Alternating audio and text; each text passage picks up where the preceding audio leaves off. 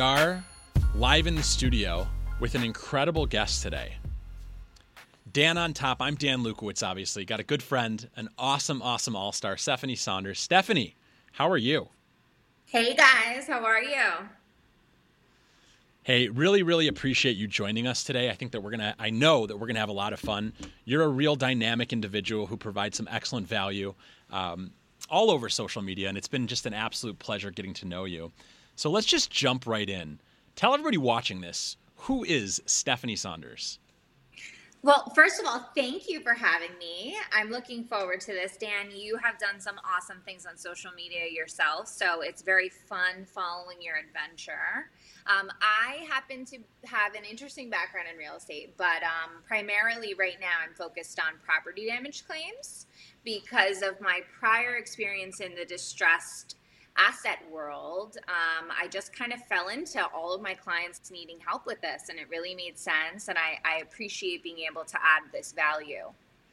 Awesome. Yeah, and appreciate having you on. So let's talk about that a little bit first. Tell us a little bit about your experience in the distressed asset market, because you and I have a similar background there, and I'd love to hear things from your perspective.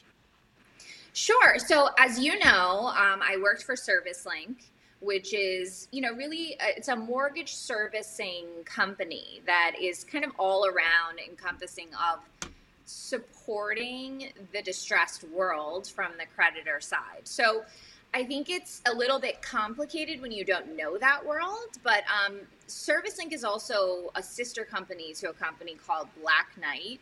And Black Knight is like a data platform that creates all of the back end software for mortgage servicing companies. So knowing that you're a company that provides a service for, let's say, auction platforms and title and escrow, we're also supporting the back end of servicing those loans that lenders provide.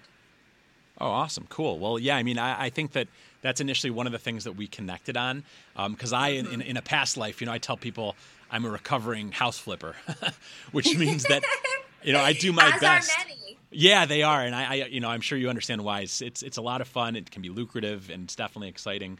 I bought from ServiceLink before. I bought from the Hudson and Marshalls, and it's just been it's an interesting experience to work with on the back end with banks. And I know that that you have that unique perspective, having that as your background as well.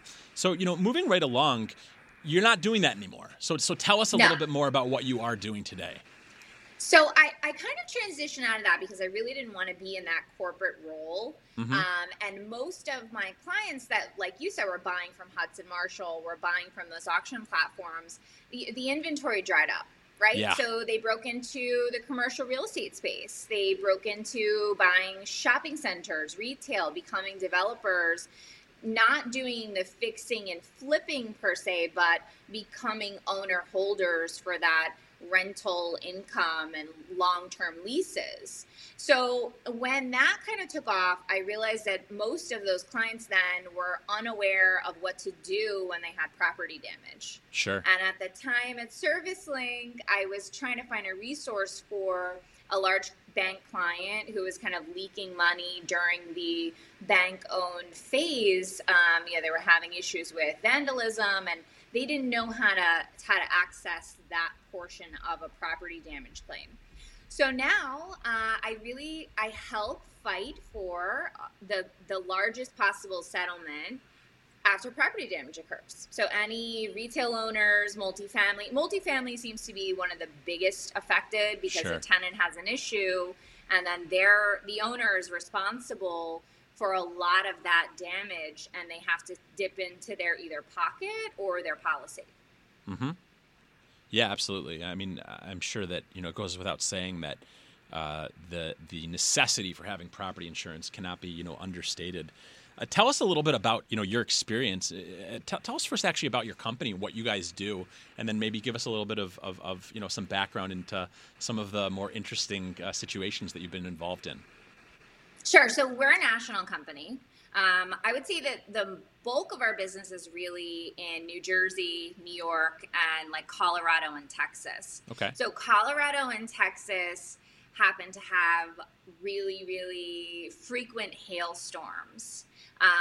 So when we have a client that is having an issue like this, let's say they own a shopping center, and one of their tenants, let's say it's Publix, they have a large issue with water intrusion from the roof, that property owner may not really know what to do. So they may go to their insurance company says, listen, you have a really high deductible, it's $800,000, and we think this is only, $500,000 worth of damage, which is still pretty significant, right? So when you hire a public adjuster like us at United Claims Specialists, we come in and evaluate and assess it to a full scope.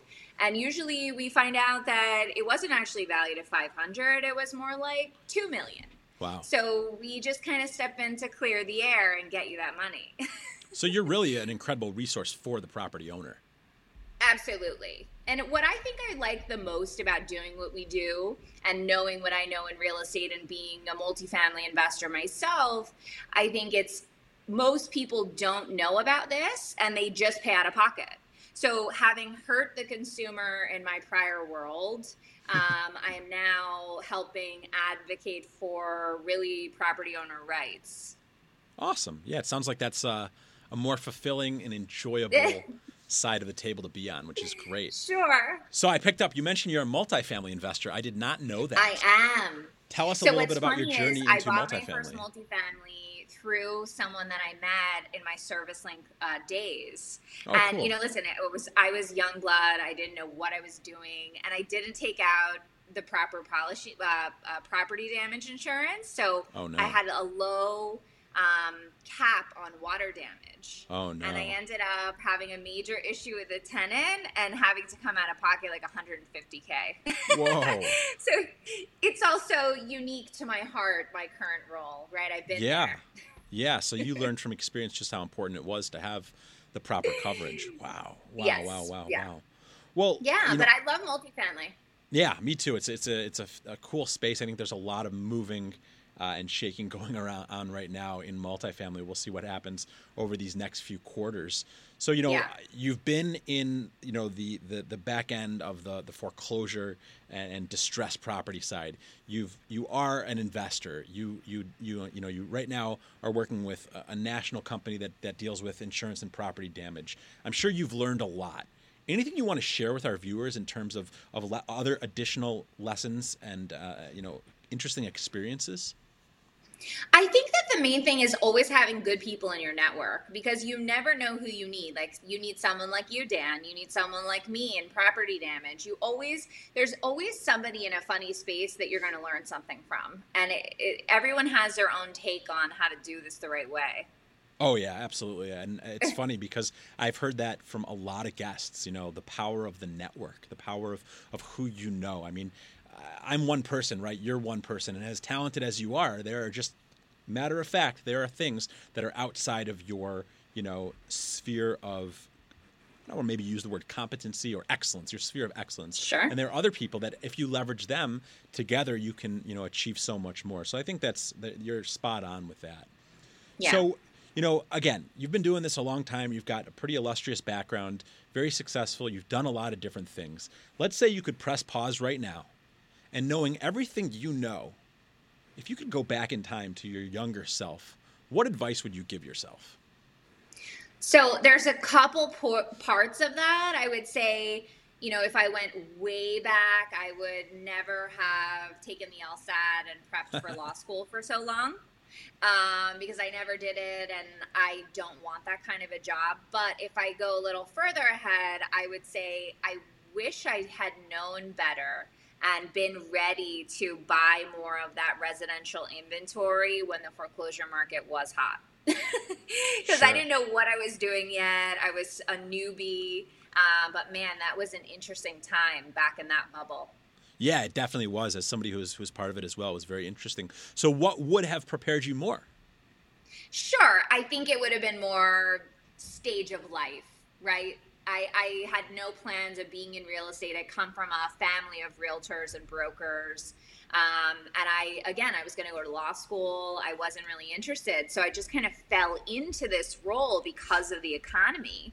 And had I been hunting for those deals and maybe a little bit older and more ready, I would have bought. So now I think my best advice to anyone young that is in your audience that is just trying to break into real estate, you know, pay attention to what happens right now, because if you have some bank contacts, you may be able to buy, you know, small commercial property notes and put yourself in a good position, or, you know, pounce on some multifamily.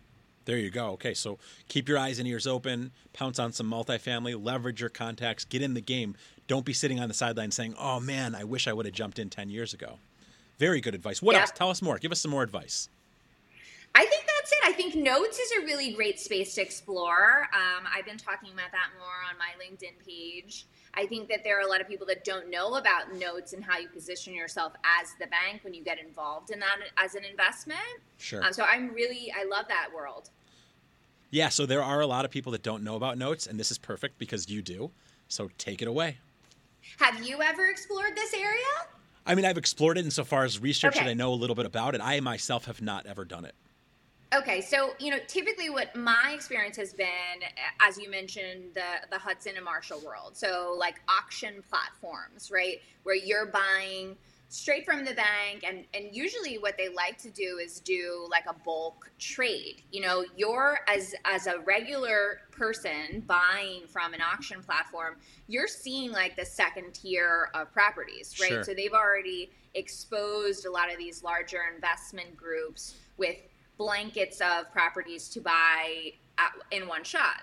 So they kind of do the same thing with notes. So when the bank is ready to unload inventory because they don't want this bad debt on the books and they don't want to deal with the foreclosure process, they'll start selling the notes off to investors.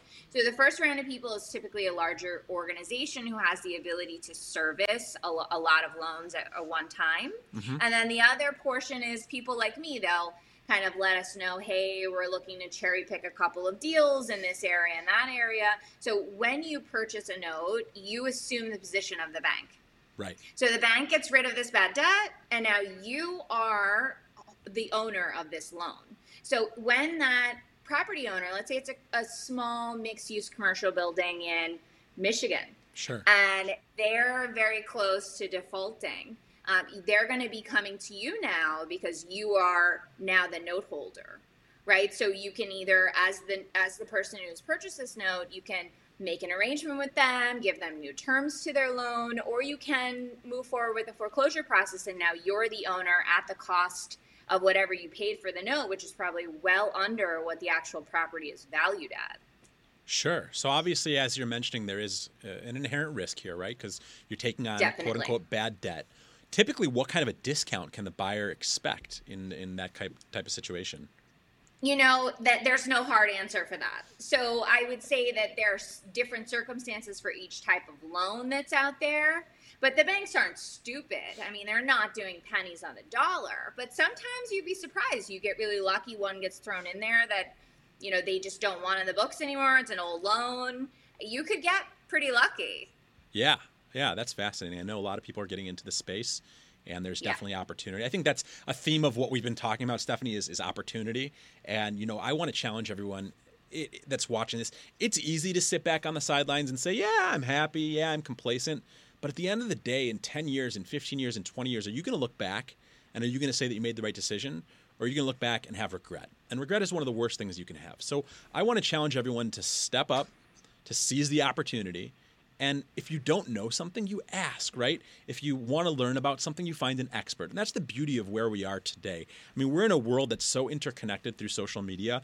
Experts who will interact with you, who are real people, are literally one click of a button away. So that's a really cool thing that's going on today. Listen, Stephanie, again, thank you so much for being on the show on Dan on Top. This has been an absolute pleasure. We've got about 3 minutes left. Want to turn the tables a little bit, put you on top. What questions do you have for Dan on Top? Dan, you know, you have mentioned that you're not stressed out at all about the future of the real estate market, which I think a lot of us on the inside are not, but it's also uncertain, right, what might happen. I know I follow like the GSE protocol, and they're all kind of delaying in the residential world and loan space with foreclosures, and it's causing investors to have to continue to eat costs. What's your position on being confident with the real estate market right now? Yeah, so look, the underlying fundamentals of our economy are strong. Obviously, we're in unprecedented territory, right? We're in the middle of a global pandemic that none of us have ever really experienced before. There's a lot of things being shaken up. People are scared, and fear is a driver of market inefficiency. So what happens in an inefficient market is that people are able to make a ton of money. Those people who stick to their guidelines, stick to their principles, keep their head down and stay focused can just absolutely clean up. So in terms of what I see in the commercial market, I see strength. I see a white hot market. I see property flying off the shelves. I see fear, right? So I see people making, you know, maybe rash decisions, but I also see a world of opportunity. That's great. Yeah. And I also see a lot of changes, like in South Florida recently, a Macy's has begun its conversion into apartments. So I agree. I think there's a lot of opportunity, and I think there's a lot of change coming. Oh, yeah. No question. No question about that. And with change is opportunity. I mean, you mentioned an interesting topic, a department store turning into multifamily. We're going to see a lot of conversions. We're going to see a lot of change, a lot of shifting. But in general, I mean, look at commercial real estate. This is an asset that is so important to the U.S. economy. It's transacted, you know, in the billions of dollars, and it's still going on every single day. So don't be scared. Be smart. You know, don't be scared. Be connected. Be resourceful. And, you know, link up with good people, make sure that you make solid investment decisions and that you're informed. And if you need anything to deal with property damage, this is the girl to reach out to. Stephanie's been an incredible friend. She's been an incredible resource and wealth of information. And I encourage everyone to reach out to her. She's super friendly, super intelligent, super resourceful. And I can't thank you enough for, you know, our relationship and the interactions we've had and for coming on today. So thank you, Stephanie. Really appreciate your time. And I look forward to being in touch with you. Thank you, Dan. Yep, we'll see you soon. Everybody, thanks for watching. This has been another excellent episode of Dan on Top. We will see you soon.